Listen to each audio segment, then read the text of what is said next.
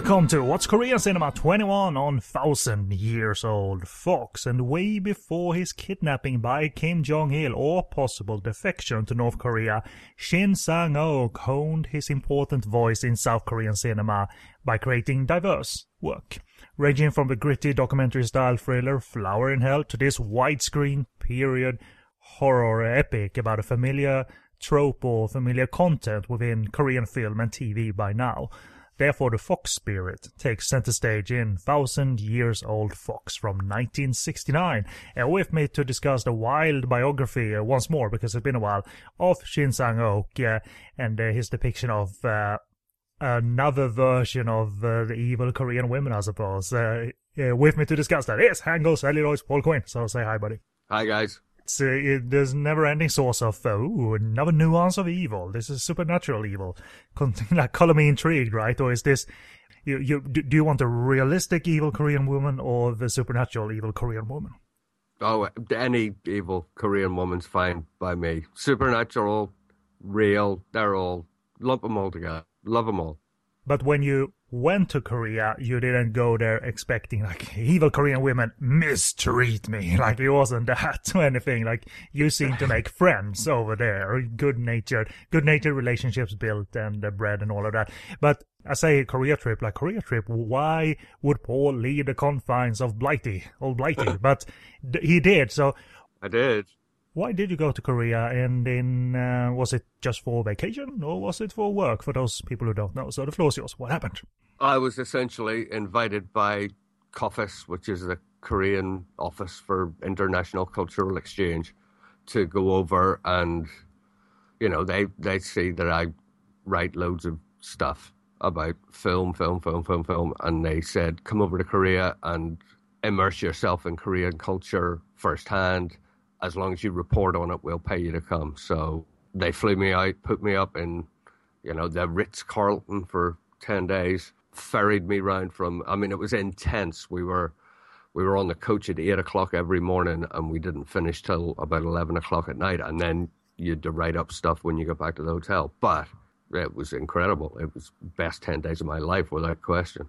Uh, you know, how much did it hit you having been a fan for so long once you did step on Korean grounds? Was it that kind of experience, or are you one of those that it doesn't hit until afterwards how immense it was? You know, could you soak it in in the in the now, so to say? It it, it hit me both then and since. I haven't been able to settle since I come back. I keep thinking about it. It just goes round and round in my head. But from the minute I stepped down and, and went to the hotel and saw what was going to happen, it's just, you know, I mean, they, they set up the opening night of, of the Busan International Film Festival. How long have I wanted to go to that? Mm-hmm. You know, and you're you're turfed in, you get sitting down, and within ten minutes of sitting down, Son Ye Jin's walking past you. You know, and you're just like, I can't fit this in my head. So in the space of about half an hour, you know, I was I was watching Son Ye Jin, Jeon Do Yeon, who we've talked about a lot, Song Kang Ho. Does the camera fool us into thinking that she is Jeon Do Yeon, that young looking despite being that, so to say, old, or is it all like it appears on screen? It's even more than it appears. You look at both her, Moon So-ri, Jin, you look at them in real life and you just, you can't fit it in your head. You just think they're even more stunning than they are or they appear to be when they're on screen. They're they're incredible. Blew me away. I I was left speechless. I actually filmed it. There's a thing on my site of a little little video of the the opening night of Busan, and I had to actually go in and edit it to take out all the camera shakes because I was standing there and my my camera was going up and, and, and they're weeping as well. Well, exactly, and and the which is nothing wrong. There's nothing wrong with that. Like, like you, you should turn the camera to yourself. It's so beautiful. I actually took a lot of the audio out and replaced it with music because Otherwise, you'd just hear me going, Will you get out of my way? I'm trying to film. Move, move. And I mean, uh, aside from the film stuff, I mean, the film stuff was great, but seeing a lot of things that I wouldn't have gone to myself was sort of a good thing because they were experiences. I mean, uh, all the K pop stuff I wouldn't have gone near, but it was very interesting to see it all. So, mm-hmm. an incredible 10 days. And I did get tortured and beaten up by a Korean woman. So, Check. There you go. Check. Um, Like the like, like, like the 100 item long bucket list just devoted to being ill treated by Korean women. Like there's a hundred, hundred items on there. that's exactly what it was. So you know, I've I've no complaints, but as I say, I can't settle. Like I brought my hammer. I know you're not the old boy guy, but could you just whack me over the head with a hammer? It's on my list. Like, You know, at the end of the day, I didn't even bring the subject up. We went to a big palace, one of the the biggest palaces in Seoul, and as we went in, one of the interpreter ladies just went, "By the way." I'm going to beat you up when we get in here. And we we actually went to an area where they set it up so that you can be tortured like they were in in olden days. And she tied me up, she beat me, she threw me. Yeah, it was phenomenal. That's that's how we treat our visitors. That's how we treat our visitors. Do you like it? Do you want some more? Yes, I love Korean film, Maybe maybe no more needs to be said, but but uh, su- surely not the last uh, last time you go over there. Like you you you've got the bug now. I'm sure you can afford a trip or two over the course of your lifetime to go there on vacation, right? yeah, pretty much. I mean, all I'm trying to do now is trying to find a legitimate excuse. I'd like to go and do the whole of Busan, but I'd also like to go just as as me rather than having to go and work, if you know what I mean. So I, I wouldn't mind a couple of weeks of just being able to do what I want and not having to write it up afterwards or anything. So I'm I'm torn between the two, but there will be a trip this year and probably next year and the year after. It blew me away. I adored the country and I, I hate London. Ever since I've come back, I've just hated it. You just think, God. Are, are you one of those uh, people now that, that you you want to take the leap over to the north as well, or the, are, are there organized tours of some sections of the north, North Korea, that is? There are, but it's really difficult, and you get to see essentially what they want you to see. So you don't you don't get to see. I don't. I don't think there's much point in going on an organized tour where you don't actually see what North Korea is like. So You should probably bring your um uh, the interview T-shirt. Remember the interview? yeah, that would that after that I wouldn't need to worry about having anywhere to stay or food or anything because they'd just throw me in jail. Well, I'm glad that you had a, a fantastic uh, trip, that it uh, came true and then some, uh, the expectations. So uh, that's uh, wonderful to hear. And uh, we have been talking about you. Let's continue talking about you for a little bit. Plug your stuff, sir. Okay, for anybody that doesn't know me, I'm Paul. I run hangulcelluloid.com. You can find me on Facebook at facebook.com slash hangulcelluloid. I'm on Twitter at, at hangulcelluloid. All the links are on the site. Check it out. And uh, we'll post links in the show post as well, and uh, a little brief contact information for the rest of the network. This is What's Korean Cinema. We've been doing this for 20 episodes prior to this. This is the 21st. Remember the immature joke by me, yours truly? And then I'm uh, making up for it by continually, uh, as much as we can, producing shows on old-timey Korean cinema, some more current, some uh, super current even. You know, you know. So I'm I'm making amends here by producing What's Korean Cinema on the Podcast on Fire network. We are on podcastonfire.com along with bonus episodes and other shows on Hong Kong, Japan, sleazy movies, even ninja movies. So make your pick over there. If you have any questions or feedback, let us know at uh, email address that goes as follows: podcastonfire at googlemail.com. If you visit the site I mentioned, there's some handy buttons leading to our social media, specifically our Facebook, which will get you to the Facebook discussion group as, as well, uh, from the page, our Twitter, our iTunes feed. So if you are an iTunes user, you can subscribe to us and leave a rating and written comment. And you can also stream us via Stitcher Radio uh, through the website or the application available on the Apple App Store and Google Play. I write about, uh, you know, every now and again, Korea comes up in my reviews over at sogoodreviews.com, wherever they are mostly connected to when martial arts movies were shot in Korea, or when filmmakers like Shin Sang-ok took uh, a little trip over to Hong Kong. Do you know he directed a movie for Shaw Brothers? A ghost I movie for Shaw did, Brothers? I know, yeah. What I, I forgot the name of it. It wasn't that good, to be honest. But hey, it was like Shin Sang Ok. I, I only thought the guy whose name I'm blanking on now, who did King Boxer, uh, Five Fingers of Death. I, only, I thought that was the only Korean representation uh, over at Shaw Brothers. But uh, hey, they they are. Chung Chang Hwa, Yes, that's right. who I interviewed last month. I remember Rufus always saying that all he wants to do, not Rufus, but the director, is to talk shit about Shaw Brothers. Essentially, like uh, I'm sure he liked his time, but he also is very honest, apparently, about the Shaw Brothers uh, politics, if you will. Totally, totally. But uh, the results is there on screen. You know, again, King Boxer, Five Fingers of Death, which I assume you've seen being a Korean aficionado. That is just re- reference martial arts material, right? They're iconic. Absolutely. And it's Korea. Korea uh, did it. You know, the vision of vision of the Koreans. So there you are.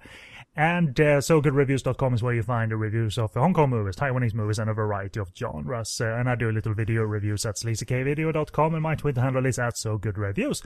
And that's us for the contact information. A little bit of rundown of what's to come in this episode on Thousand Years Old Fox. Uh, there's a couple of sections before the review, and uh, so we'll break it down here. And if you wanna jump ahead to the review, there are handy running times in the show post or on the podcast uh, applications or smart devices such as the iPhone and iPad. Uh, when you have your podcast loaded up, you should be able to access those running times as well. So what's gonna happen here is we're gonna talk a little bit about the movie's uh, background and its genre background which is followed uh, by a biography on director Shin Sang-ok. We've talked of him before, it's been a while, so we're going to recap it again, and it all concludes with a review of Thousand Years Old Fox. So let's do it. Uh, that movie is from 1969, as I said, a plot from Paul Quinn's review at Hangul Celluloid. Now, now it's ingrained in my mind to look for your plot summaries. I'm glad to hear it. Like, uh, it's tough to find plot summaries sometimes, but chances are Paul's seen it and reviewed it, so so he get, he gets a free plug and you help out the show that way. So here we are, uh, or rather here we go. In the Three Kingdoms period of ancient Korea, the Silla Queen Jin Seong, played by Kim Hee Jong, attempts to seduce nobleman Wong Rang, played by Shin Young Quin Kyun, rather. Uh, tempted though he may be, uh, Wong Rang rejects the queen's advances out of faithfulness to his wife Yu Hua, played by female actress Kim Ji-soo, and utterly enraged at his audacity, the queen immediately banishes both Wong Rang and his wife from the kingdom. Before long, while trekking through the mountains, Yuhua is set upon by bandits, and in the process uh, of her desperate efforts to escape, she falls into a lake, seemingly drowning. However, Held captive in the lake is the spirit of a fox demon who possesses Hua's body to exact revenge on those who killed her baby and imprisoned her in the watery depths. Good work, my friend. Good work. That's good. Like, wait, ooh, that sounds intriguing. 1969, old people's movies. Boo! No. You can't knock it. Right, on. Uh, some background, therefore, it was called by the Korean Film Archive the pinnacle of 1960s cinematic horror and, and an ingenious combination of fantasy action and melodrama. It's set to experiment with the genre that normally features ghosts with a desire for revenge, yes, but it weaves in action and uh, melodrama coming out of the romantic triangle and uh, fantasy elements too. It's um, it it features a little bit more thinks a little bit more seemingly compared to other uh, genre efforts. But my question is, is this sort of fair assessment of that thousand years old fox uh, does things a little bit uh, differently? Does it incorporate elements in this genre that aren't the staples of, of the genre? You know, so if uh, I, I have a little bit more to ask you, but if we start with that, is this original even? From from my point of view, yeah. I mean, this this set the standard really. I know you know quite a lot about fox demons in China and whatever else, um, but if you look at it in Korea, over the years they've extended, they've changed, as we'll talk a little bit about as we go along. But this Shin Sang-ok version is much much simpler. She's just a demon who's out for revenge, much as you would find in a normal ghost story. So it's almost as if he's bridging a gap between your standard long haired ghost thing and the foxtail demons that would come later, which were much more complicated and much more about humanity. Co- complicated good, complicated bad. Yeah, pretty much. And he simplifies things a lot. You know, there are a lot of stories, and as they've gone on in years, people have taken extra little bits to create what is the archetypal Korean fox story with, you know, stealing livers and eating to become human in the thousandth year. This is much, much simpler. You know, this, this fox demon's just a demon spirit that's a thousand years old and it's out for revenge. It's not looking to to do anything. It's not looking to become human. All it's looking for is revenge, and it sort of bridges the gap between the two. You know, on the same level, the film bridges the gap between your your classic horror of up to that point and the, the true horror that was going to come after, which eventually led, I guess, to Tale of Two Sisters. So, you know, he's he's really setting the mark here on every every level. Uh, what is it that stands out as enduring compared to other efforts of its kind? I mean, if you think of another, you know, Ghost Revenge movie, maybe from the same period, like what makes Shin Sang-ok's efforts here so much more enduring than a than another movie that might not have endured well at all? Everything. I mean, up to this point, you had a ghostly looking figure standing. They didn't use much special effects. We'll talk a little bit about that later on as well. But if you look at Thousand Years Old Fox, you know, you've got martial arts in it. You've got pretty decent special effects for the time. You've got the story that is a horror, but is also majorly melodrama, and it just hits across every level, which other films didn't. They were all they were all very niche, very genre. This sort of fits everything.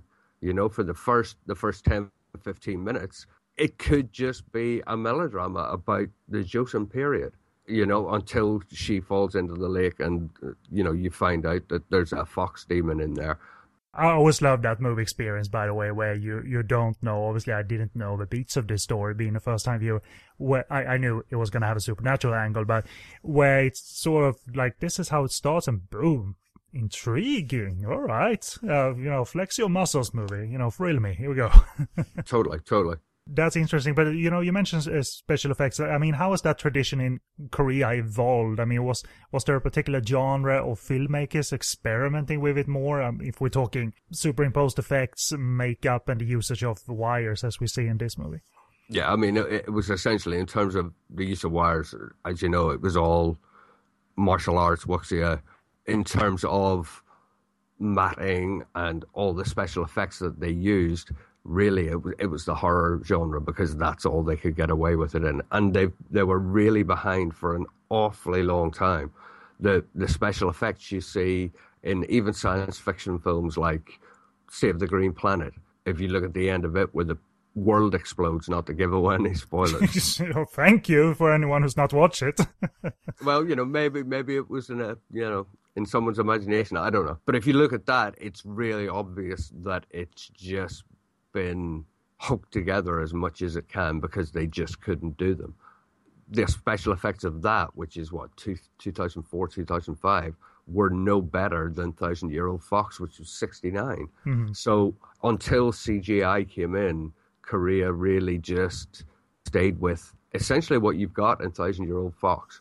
A little bit better done, but there's more physical effects here rather than um, any uh, combined shots and stuff like that. I mean, the wire work is something I I felt was new uh, based on my limited viewings of Korean cinema, both mm. uh, both Hong Kong movies shot shot in Korea using Korean crew and just purely uh, Korean movies. That felt new, but uh, that uh, wave of wire work was never going to be led by Korea uh, as such Certainly because they, they didn't have that action tradition uh, and, yeah. and, focus. Uh, and you know, let's uh, define Fox Spirit for a second because uh, even I know that it has popped up multiple times in movies and oh, yeah. in Hong Kong movies. but for a while, I remember when we did podcast on Fire many years ago, one of the older co-hosts was was talking about various movies and TV shows in South Korea that multiple ones that features the usage of a fox, which amused me to no end because it seems like this is the idea of 2009 or 10 or whenever we spoke of that. So, definition according to Wikipedia, quote, the fox spirit or nine-tailed fox having been originated from Chinese mytho- mythology is a common motif in the mythology of East Asian countries. In East Asian folklore, foxes are depicted as a familiar spirit possessed by magic powers. These foxes are depicted as mischievous, usually tricking other people with the ability to disguise as an attractive female human for some reason, you know what? When I read that, I'm, I'm, focused on the podcast, but when when I read that, all I could think of was uh, Spaceballs. There's this scene in Spaceballs where where the princess uh, father is like, "Come here, come here, oh hi, daddy," and then he turns into Lord Helmet. Fool you. so there is that. But uh, that uh, that was the definition. I I love that movie. It's just one of those like, fool you." Bravo, bravo.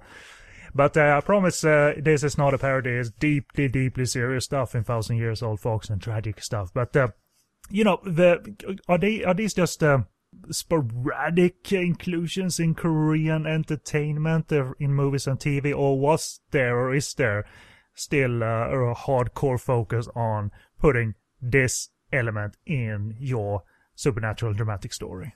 Well, pretty much. This is this is a big thing. It has been for years. Whether it be in films with right from Thousand Year Old Fox through to Fox with Nine Tails through to the Fox family over the years, or if you look at TV with a Fox child or my girlfriend is a Gumiho, Fox Tales have horror, melodrama, drama, comedy. It's just covered everything because I think it's just a phenomenal vehicle for for whatever you want to tell. If you look at the thousand years years old fox, it is very very simplified. As I say, it's just a demon that's looking for revenge. But over the years, they've actually got to the point where you've got a fox demon. It's in its thousandth year. It's trying to become human. In order to do so, it's got to kill humans, and the more humans it kills, the more it destroys the humanity that it's actually trying to get by killing them. If it, if it kills them, it can become human, but by killing them, it loses its humanity. And that whole thing has really become the the crux of it all. This whole what is humanity, and and down to do you sacrifice others or do you sacrifice yourself? So it's not really simplified, to be honest. I mean, keeping it simple can still be poignant, you know. Oh, I, I totally agree. I totally agree. But they've sort of they've extended it over the years so that it speaks very much to to Korean drama as a whole, whereas Shin Sang-ok was really just using it within what he wanted to do anyway. You know, foxtails, they just they don't die. They just never end. And I'm glad because I love them. I remember it might not have been a foxtail per se, but it might have been two, uh, or they just featured uh, these demons and ghosts that had tails. But uh, the Hong Kong movie Erotic Ghost Story, I believe the the trio of uh, women, all of which except Amy Yip took, the, took their clothes off because it's one of those movies. I, I think they were fox uh, demons and spirits.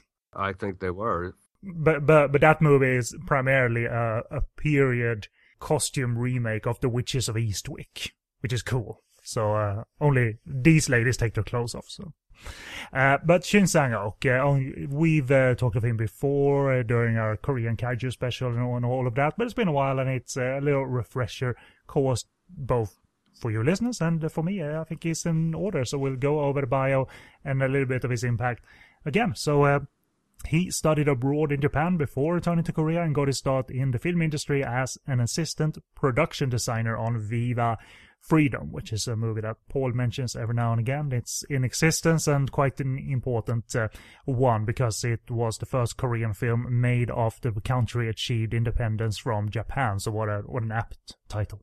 Any good just because it's uh, important? Uh, as so, so does it tick both boxes? Yeah, both, boxes. Great film.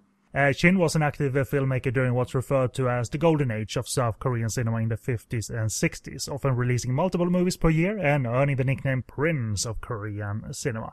His uh, production company, Shin Films, uh, was prolific as well, producing movies uh, such as Prince Yonsan, 1961, which was the winner of the Best Film Prize the at the first Grand Bell Awards uh, ceremony and they also produced a Grand Bell Award-winning 1964 remake of uh, uh, Na Woon Gyu's 1926 movie Byong Sam Ryong. I don't know if it has an English title back then, but it's a, a remake of uh, possibly a silent movie. Uh, Shin, you know, having had this golden period, uh, became less and less active in the 70s as South Korea's film industry battled with strict censorship and government interference. And uh, Shin mostly produced the flops at this time. And uh, I know you've spoken about it that this uh, tight grip on movies in terms of censorship comes and goes. Sometimes there's even short periods, even nowadays, where it's stricter and less strict. Yeah, yeah, yeah. So it, it, seems like they, they don't really make up their mind. It seems like whoever is in charge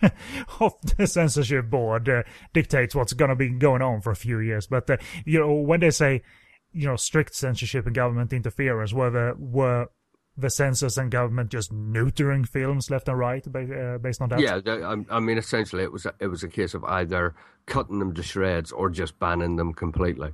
I mean, there were a, a load of really good films from the sort of late seventies, eighties that you will just never see because they were banned, they were destroyed.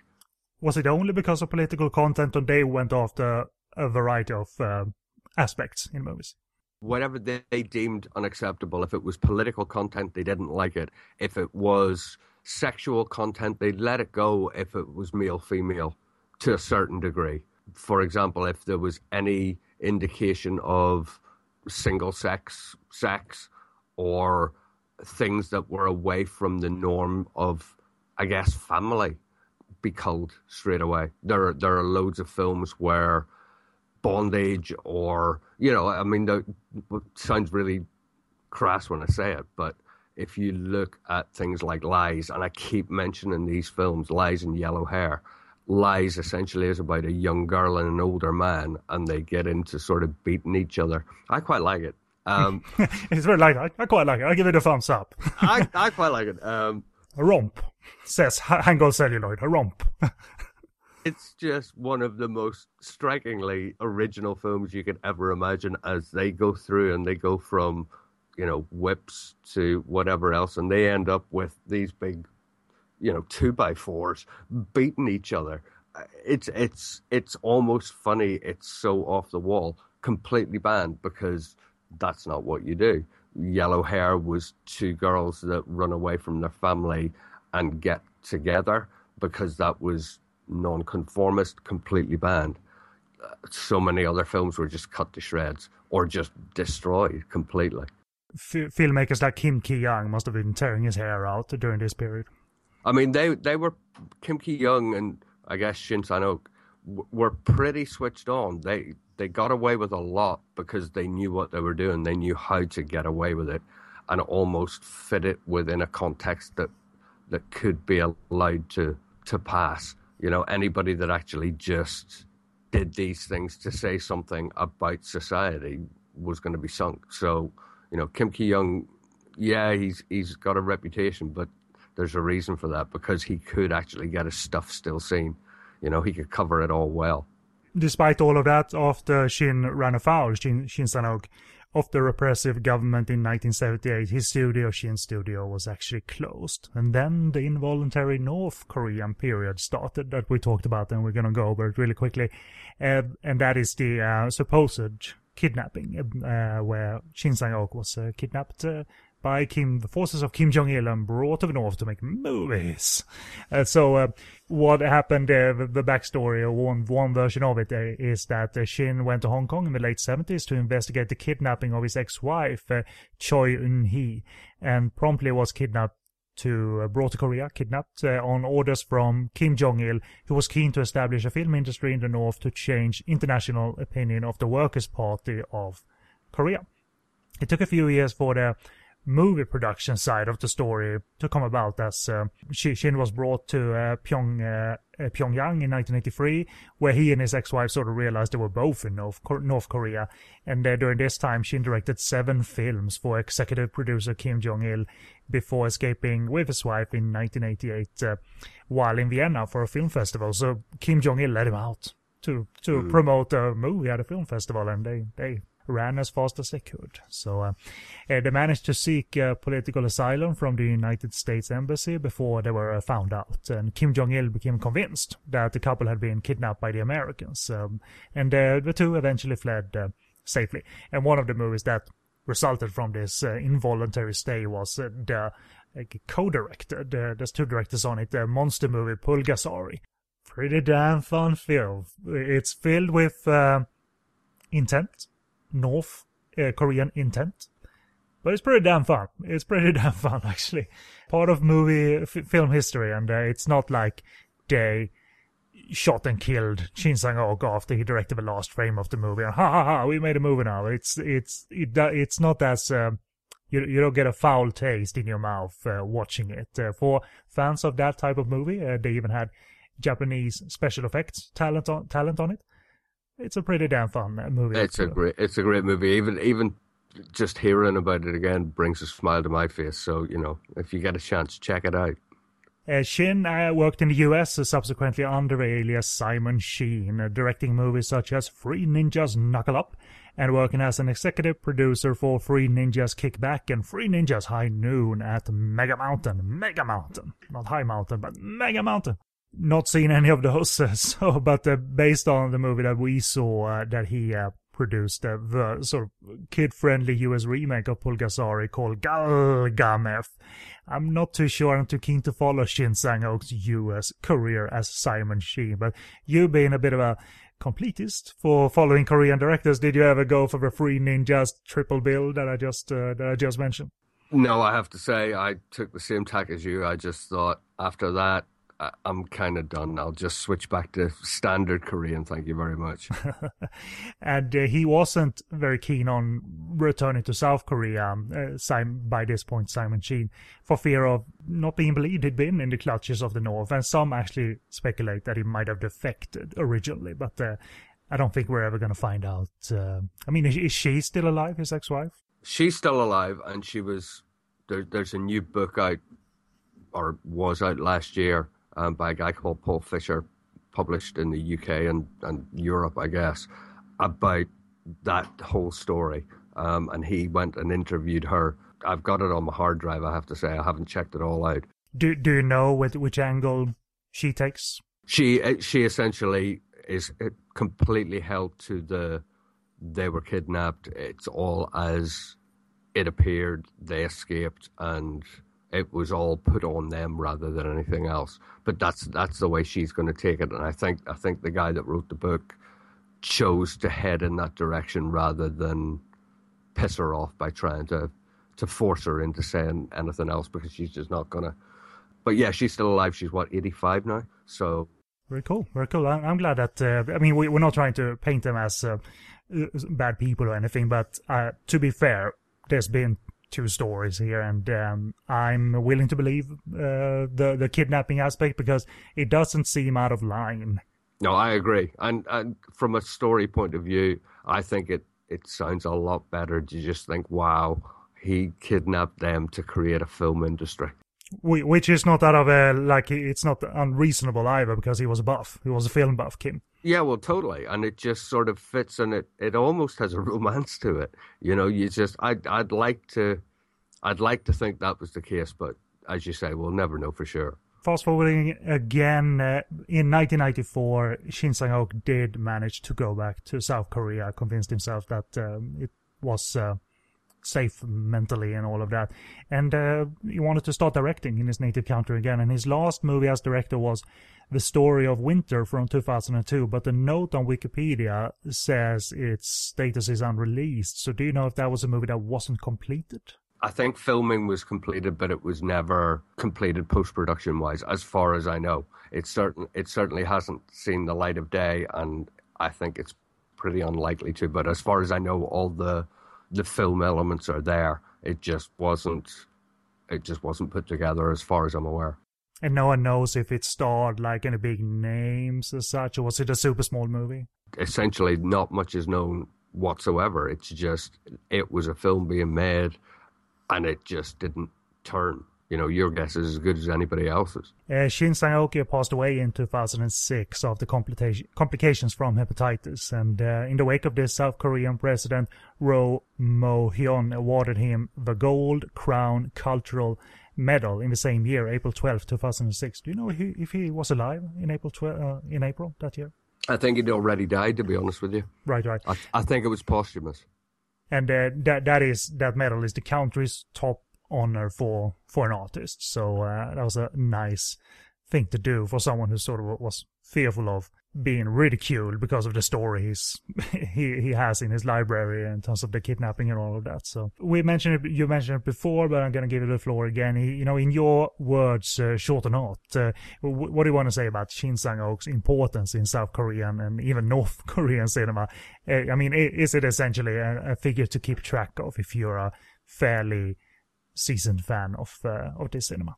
if you're a fan of Korean cinema and you're looking to go anywhere apart from, oh, look, this came out last year and I've seen it, then you need to check out Shin Sang-ok. He set the rule book for everything. If we take Thousand Years Old Fox, if you watch it and then you go and watch something like The Fox Child from, I think, 2002, 2003, your mouth will open when you look and see all the set pieces that were taken from Shin Sang-ok's work. You just think that's Shin Sang-ok. So's that the framing, the colouring, the the same use of wire work, if you like, the same idea of trees where she's up in one and they're looking up at her, the same sort of makeup. It's it's just solid.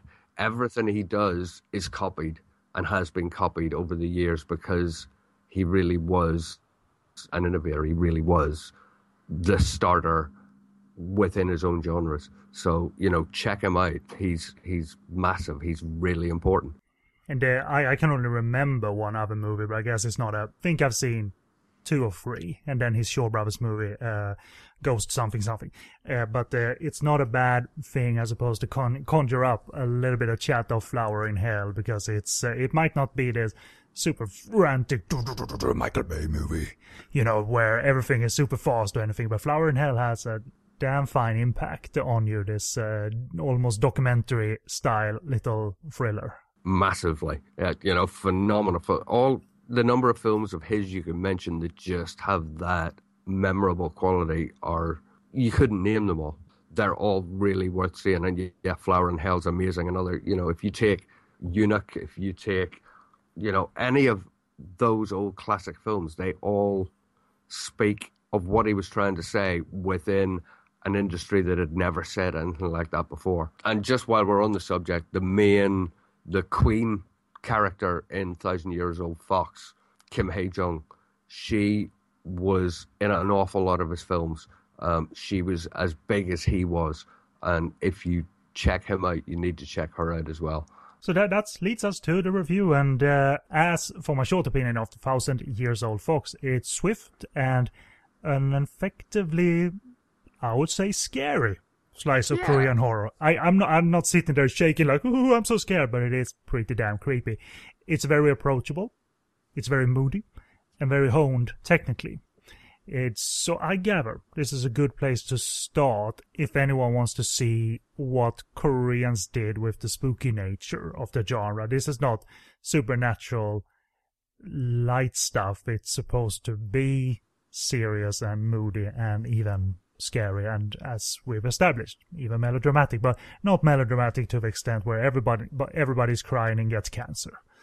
I mean, it's not uh, intense like that. It has drama, but not melodrama in a negative way. So that's my short opinion. Stay, stay a little short opinion, uh, 4,000 years old Fox before we discuss in depth. I totally agree with you. It sort of sets, as I say, it sets the the level for everything that comes after it. It's fast paced it's an hour and a half long. And rewatching it a couple of days ago, I happened to glance at my watch after about 15 minutes and found out I was 45 minutes in. Right. Oh, yeah. I felt the same. I felt the same. I, I rarely, I, I rarely sit through a movie in one go, especially when I'm working with a movie. I tend to take a break or two just to sort of absorb. Totally. But, uh, totally. but this one was boom over. It never stops, but it doesn't feel rushed. You know, within five minutes, someone's being attacked by bandits. Within five minutes, you've got the appearance of a fox demon. Uh, it just it keeps hitting you at every moment. You just don't have a minute to sit still. But it doesn't feel like he's pushing things on you. It just it feels natural. And and and, and it's a different side to, as I said, to since I've only essentially seen Flower in Hell, and again, it, black and white, very low budget documentary realism, which is all good and here you get a switch to widescreen color in, period costume. So it, it's it's so much fun to add to that knowledge of Shin Sang-ok's importance, but also versatility. And I mean, I'm sure it's not sensational that he did a horror movie or anything because it, he dabbled in genres. But you know, you know, just for the sake of discussion, do you think this was his first, one of his first, or did horror, or was horror fairly common for Shin Sang-ok? for for him, as far as I'm aware, this was really his first foray into it, and as such, he really hit it on the nail on the head from start to finish. I mean, we, you watch when the, the fox demon, not to give any spoilers away, but when she first takes life, if you like, you know, Shin Sang Ok's running things backwards to make it look like she's being able to grab things, grab clothing from across the room. And watching it, you just think it's obvious that that's running backwards and that's how he's done it. But it's done so well. It feels like he's been doing this for years. And clearly he hasn't because he's been doing Flower in Hell, he's been doing Eunuch, he's been doing the melodramas, the dramas that don't call for any of that mystical otherworldly stuff. He seemed to be a natural at it from my point of view. Oh, very much agree. I mean, the the instincts are very spot on. But since I didn't know anything about the beats and how long it's going to take for the Fox to come out, I was very fascinated with the start of it because we got sort of a post-mortem human interaction going on. What I mean by that is that we see the husband sort of explaining and being hailed for heroism of his. You know, he's been on the battlefield. You know, heroics are take place off screen, and now we're dealing with the aftermath where he's he, you know, he doesn't soak in the, I'm a hero, I got, the, you know, I'm the king of the world. Like, he's very um, earthy, earthy as a character. Yeah. You know, he, he's missing his family. I mean, he's uh, hailed as a hero. He's desired by the queen before she goes all irrational and banishes them both and you know acts acts like a kid or whatever. You see a little human tint in her as well, that she ex- essentially explains that she's felt, you know, closed up despite having all the power in the world. She doesn't feel like she's lived. She's always had her fate sealed by because she's a royal. So I mean, that's decent humanity too. Uh, a one-on-one talk amidst war and politics and heroics. We never see the battlefield heroics, and you see sort of people uh, dropping. Um, you know, not rank, uh, but certainly talking to each other as people. But then when, you know, he doesn't desire her, it's the banish, banish. You know, she, she's, she's childish, although we know, we don't see that scene. But, uh, that's the last of the good characteristics of the queen. I mean, I also love the fact that from the very outset, for somebody that's as, as obsessed with the history of Korean cinema as I am, the whole way that she's shown before you know who she is she seems to be oh she's the loneliest person in the world whatever else but you already at that point know she's evil because she's already said everybody thinks i'm really lewd but i'm not and then she goes take me to your bed or take etc etc it almost screams i'm evil i am lewd and i'm going to lie about it oh and by the way i'm sort of a lonely woman as well and it, it just it offsets everything to the point where you just think, yeah, evil, evil woman. I, I actually was a bit confused at first because Shin Sang-ok kind of throws us into developments. There's no distinctive scene for a few minutes where she declares that the husband and wife should be banished. We sort of just cut to this scene in the countryside with the wife walking. And and you you fill in the gaps, but I was sort of like, hey, wait, wait uh, hmm, Mm, oh, oh, oh, now I get it. I'm catching up to it. You know, uh, did you feel that was a weakness as such, uh, or is that fine to just sort of make the movie move a bit faster by not stopping to explain exactly all events that? It it kind it kind of worked for me, and I, I, the reason I say that is I have a real problem with overuse of exposition. I've got a I've got a huge issue with it. You know, I have probably too much of an issue with it. So the fact that they don't explain and you just as she's walking along by the time she's just about to go into the forest or whatever, you've figured out who she is and the fact that she's being banished. I was sort of glad because you just you get rid of those 10 minutes that you don't need and he just gets on with you're going to figure out who she is you know, for the sake of an hour and a half film, to, for the pace to keep going as it does, I think it was worth doing. Uh, speaking of exposition, I mean, there's smooth exposition here actually, because during that walk in the countryside where she's escorted home, or escorted out of the kingdom, there's talks of, you know, the corrupt higher ups, but also that there's roaming savages in the countryside. And that is not them sitting around a campfire or anything talking about the thing that's going to happen in 20 minutes. It's something they talk of as they move forward.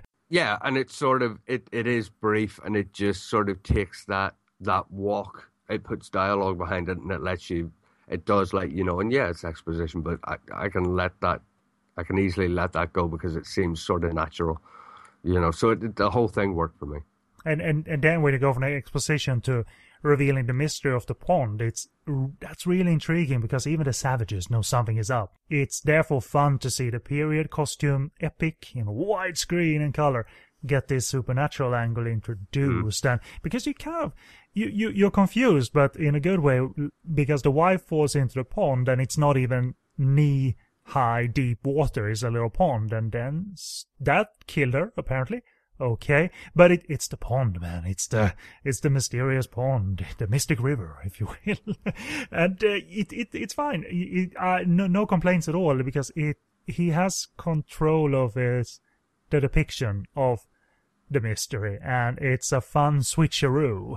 For the viewers who did not know that it's going five minutes early it was going to go down that route uh, and uh, uses uh, smoke to create atmosphere. I mean, it's on a budget. You you can sort of see that someone likes the smoke machine a little bit more. But I, I gotta tell you, it's pretty damn atmospheric because it's not very studio bound when they're doing these scenes, uh, and uh, it that's it's atmospheric because the horror story and the revenge story that's going to be told is effective in its simplicity. So, uh, mm. you know, for for this post dubbed movie, I mean, uh, it's uh, it's it was good that it was post dubbed because all you would hear during the dialogue in the smoky scenes would probably be the sound of the smoke machine going. Mm. Is it um, too much? Con- I mean, I know answer to the question, but for the sake of listeners and all of that, is it too much content for 90 minutes, or do you think there's just the right amount of mixture of period drama, switch to supernatural angle, melodrama, horror, and all of that. I mean, th- there's a lot if you think about it, but uh, does it feel packed? There is a lot, and it, it feels full, but I wouldn't say packed. From my point of view, it it moves along at a brisk pace. There's loads of stuff that you constantly get that you constantly understand. It just it moves as it should. I don't have a problem. I don't think there's too much. I don't think there's not enough. I think it's just about right. Fair play to Shin Sang-ok for being able to fit all that in and make it work because it does work on every level. You know, you do feel the melodrama as you go through, you do feel the horror. It is creepy and it moves between the two really nicely. I, I agree. It, it is well made and told well, and it's intriguing enough. I mean, even the verbal stories, once you're into the story and uh, start to approve of it, the verbal stories conjures up somewhat creepy imagery of the fox, you know, even when we don't see her. When we do, there's no, we're not in this era where we have the horror startle, you know, every five minutes here, but there's no need to startle here. To they, Shin Sang-ok even builds, uh, maybe this sounds daft, but he builds sort of a realism of sorts by not feeling the need to you know, uh, intense zoom ins or anything like that. It's just sort of classic effective techniques. Um, classic effective techniques in terms of, you know, bathing the fox in one single colored light and yeah. the rest of the environment is not. Someone could argue that it's crude. I don't think it's crude. I think it's just the right amount of like, I know what the environment is saying to me. That is a supernatural part of the frame right there. Totally. And I also love the fact that, you know, if you look at the foxtails from later on, you'll always guarantee to see pretty girl who suddenly morphs it CGI wise into a fox. And obviously they couldn't do that back then, but there's no there's no masks, there's no there's nothing apart from a little bit of makeup to make her look slightly more evil than normal. You know, a bit of eyeshadow and a you know, bathing in blue and for me that that works all the better because you're not dealing with looking at at masks that look fake. You're just you're dealing with her acting and her acting covers it all. But what will be will be injected if i understood this correctly that is is that essentially the wife yuhua is um, burdened with a curse because she is the vessel for revenge. Uh, she is presumed dead at one point and then she sort of merges with the fox spirits and fox spirit and the fox spirit sort of keeps her alive but says essentially that uh, at night it's my show on that same subject if you look at especially korean drama even from a couple of years ago, they constantly use that, and I'll guarantee it's stolen from him. This whole, I'm going to take over your body, but I'll only use it from you know 3 a.m. to sunrise.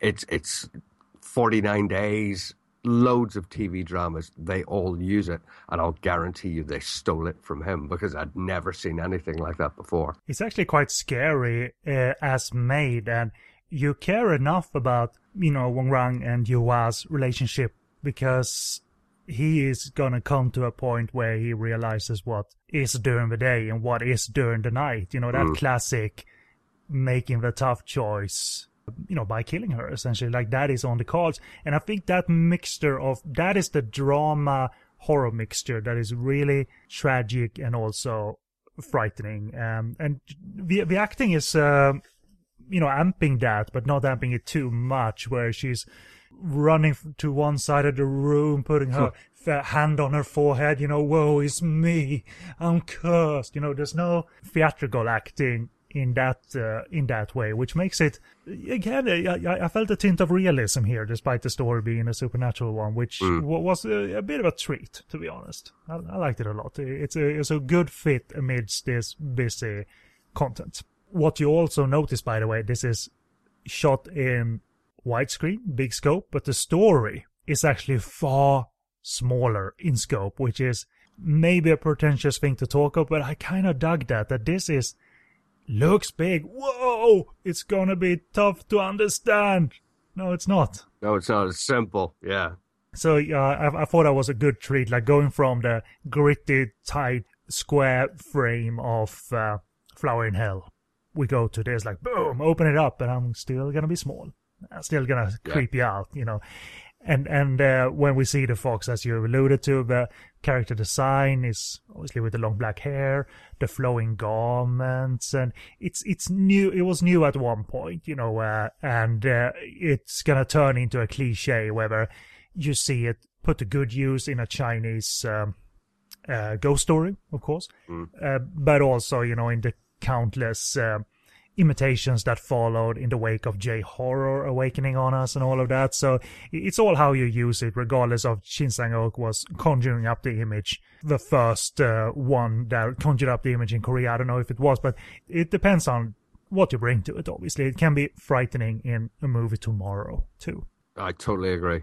But but it is arresting and creeping that by by employing very little that that eyeshadow makeup that looks almost like slapped on, like they painted big eyeshadow on her. It sort of amps the monstrous factor almost. This is not this uh, sexy fox spirit or anything like that. No, when she is, that is going to be, uh, and they never go from sexy fox spirit to boo, I'm a monster now. No, that's the only depiction, the image of her, which uh, is um, quite good. And uh, even um, the, you know, the white makeup too it helps. And it seems so simple. It might have been a five minute makeup job every time yeah. they, they were asked to do it, but it, it, it gets the job done combined with the story elements too. They, without the story elements, that wouldn't have been effective. It simply wouldn't because you care, because you felt the distress of, of the wife uh, having uh, been burdened with this curse, and none more so and uh, in the uh, horrifying scene where they attempt to burn her alive. That is rough stuff, man. I mean, it's it's both rough technically because it looks like they put the actors actress close to the fire. I don't know offhand, but I'd imagine they did. You know, they just they didn't have anything. It's not a perspective shot. It seems like she's surrounded at least three walls uh, surround her with fire. But but that is in the story that is heartbreaking. You know, the scream that you know com- comes out of that uh, that uh, room where the, where the ruling forces are dealing with the fox spirit that way by killing her at day. That that is an incredibly creepy notion, and I'm only saying that because I was into the story. Can you think of many other or any other horror movie that was this, uh, you know, affecting on all fronts? Because it seems so, it seems to work so well all throughout the 90 minutes. I mean, most movies stall and then bring out a showstopper for a few minutes, but uh, you know, did anyone come close to Shin Sang-ok's handling? Not really. You know, if you if you look at things like somewhere in the, I think it's somewhere close to midnight. It was a huge. I can't even remember the director, but it was a huge, the big horror movie of the golden era, really. And yeah, it's okay.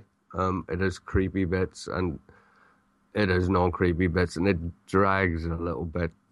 Shin hit everything here. It doesn't, it doesn't let up, and I can't, off the top of my head, think of another horror film from that era that hits so well, so constantly. It seemed like it could have been an audience favorite based on how it's conveyed, but it's not empty entertainment, though.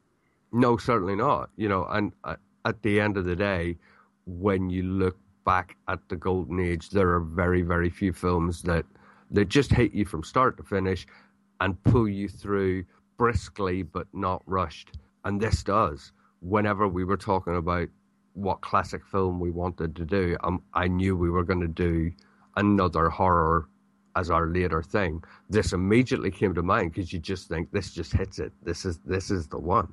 If it sticks in my memory that much, it's probably it's it's the best you're going to get, certainly of that time. And just a few minor notes here, um, you know, a little bit out of context, but uh, I, I think some dialogue and visuals towards the end, such as when the husband says, confronting the fox spirit, it's Yuhua's arm, not yours. If you remember that exchange. Mm. And uh, I mean, that is, you know, that story element of the husband doing anything for his wife, but having to make rough decisions towards the end of the movie. That is amped horror, but in dialogue. You know, yeah. it's not amped horror in terms of these classic Shaw Brothers intense zoom ins whenever something happens. You know, there's no um, lazy, lazy tools like that. And it, there's some effective, disgusting imagery towards the end. You know, the the notion of the fox spirit both leg and armless, as we get hints of towards the end, is uh, with her with her voice going, "Give me back my arm." Yeah, yeah, and and that wouldn't scare me at all. I'm sorry, Paul, but in the movie, it is scary. it really works, you know. And you see her, and she's obviously armless and covered in blood. It sort of works for me. It gets really riveting and intense towards the end. But again, these tough, violent choices that needs to be made, and then, without spoiling it, Shin Sang-ok, you know, leaves us with the tragedy of it all and with some very arresting um, ending imagery, and uh, in all their simplicity, also poignant ending imagery. And the the, the final the final scenes, I guess, um, are the most memorable of all for me. They they just absolutely phenomenal, and when you find out what the actual deal is, it is really poignant, um, and it sums up everything that that you could possibly want the film to say. It's just it's a beautiful ending. Do you know if it fared critically uh, well critically at the time, and if it was somewhat of a, a well attended movie? Do we know that? I mean, it pretty much was, but you could say that about a great deal of the golden age because you know people went to the cinema to see everything. I always gather that people liked melodrama more. This could almost be argued to be difficult. I, I said it's easy and it is easy to watch. It is more difficult than standard melodrama, though. But but do you still think people would be brave enough to try it out? I, I think so because he did from from the get go. You know, he uh, he had a reputation, and people would have been drawn to him and the performances by the actresses who who were you know absolutely huge. So they would have gone to see it regardless, and even if it's maybe more difficult in terms of finding out that it is melodrama, the end of the film just underlines it all. It gives all the melodrama fans exactly what they wanted.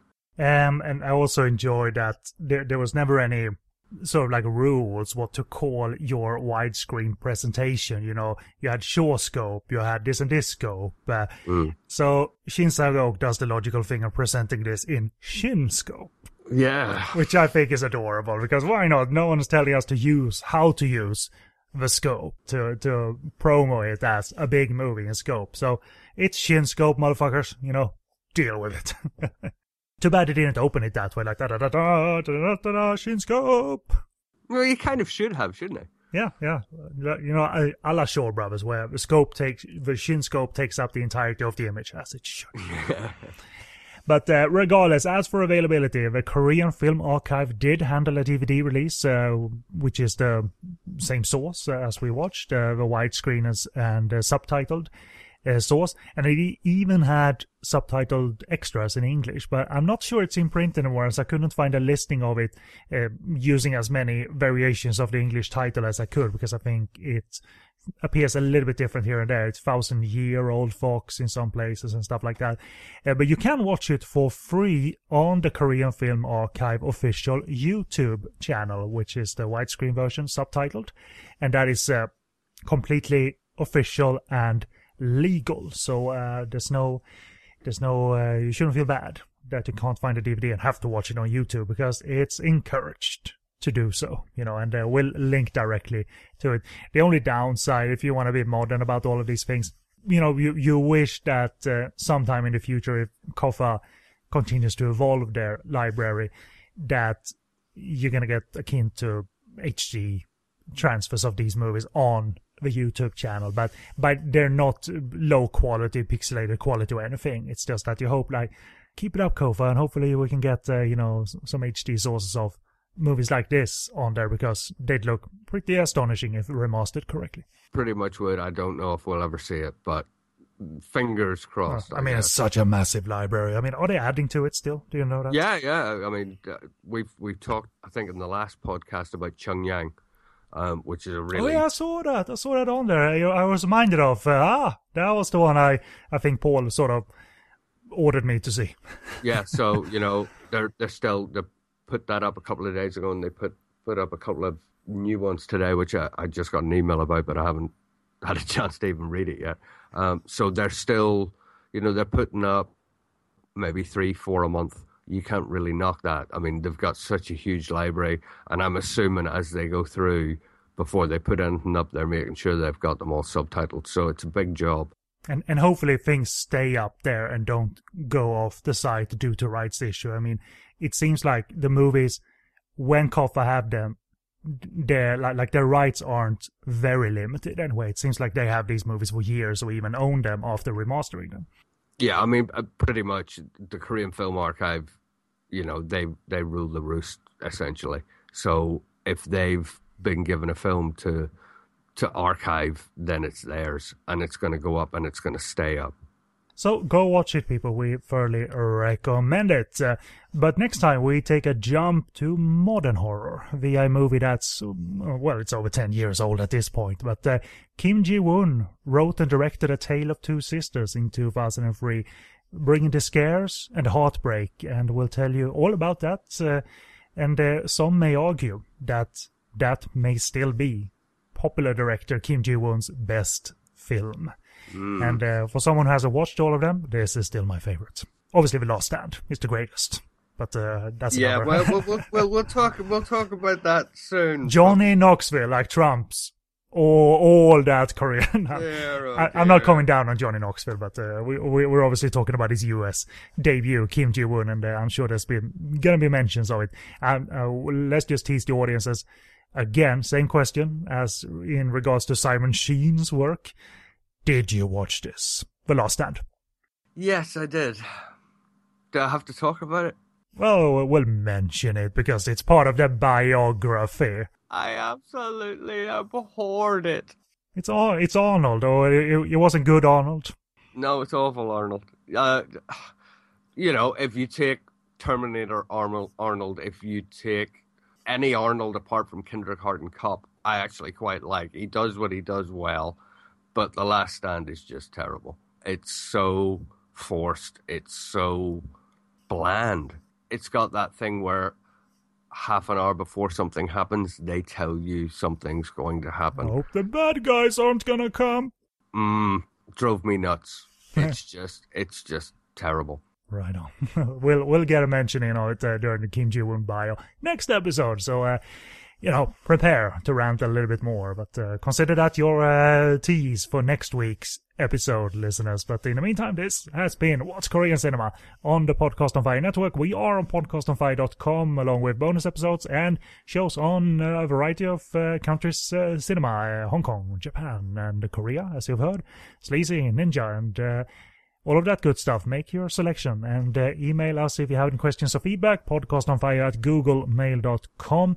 Follow the handy buttons at the top of our website to our Facebook, our Twitter, our iTunes, which you can subscribe, you can rate, you can leave a comment on our feed as well. And uh, you also find a button to Stitcher Radio where you can stream us either via their website or through the application available on the Apple App Store and Google Play. I write about Hong Kong movies and uh, a variety of genres uh, from Taiwan every now and again at sogoodreviews.com and I do video reviews at sleazykvideo.com and I spout some nonsense on Twitter and uh, my handle is at sogoodreviews. And over to you, Paul. Plug away. Uh, as we've said, I'm Paul. I run hangulcelluloid.com. I'm focused on Korean film, Korean film, Korean film, and Korean film. Pop over to the site, have a little look around at some Korean film reviews. There are interviews on there. Um, and if any of you are interested in my recent trip to Korea, I did a sort of a day by day travelogue, if you like. Um, if you click the Korea Joa link on the homepage, it'll take you to nine or ten articles, and they've all got little videos in there and that was just hour one. yeah. I'm excited. I'm excited. 10 articles. I'm still excited. You know, I got them all finished. There's there's my visit to the opening night of the Busan Film Festival. I went to the Korean Film Archive and did a little film just walking around the museum. Check it out. I think they came out quite well. Right on. We'll uh, link to the appropriate section on all sections on your website so people can see it. But in the meantime, we are, like, to give you a little behind the scenes info, we are just taking a short break, but this is one episode done. Next week, you'll hear another episode, and me and Paul are going to resume in 10 or 15 minutes or so. This is uh, how we do it, uh, listeners. But thank you very much, regardless, for listening to the discussion and review of Thousand Years Old Fox. And uh, I've been Kenny B, and with me was Paul Quinn, so say bye, buddy. See you later, guys.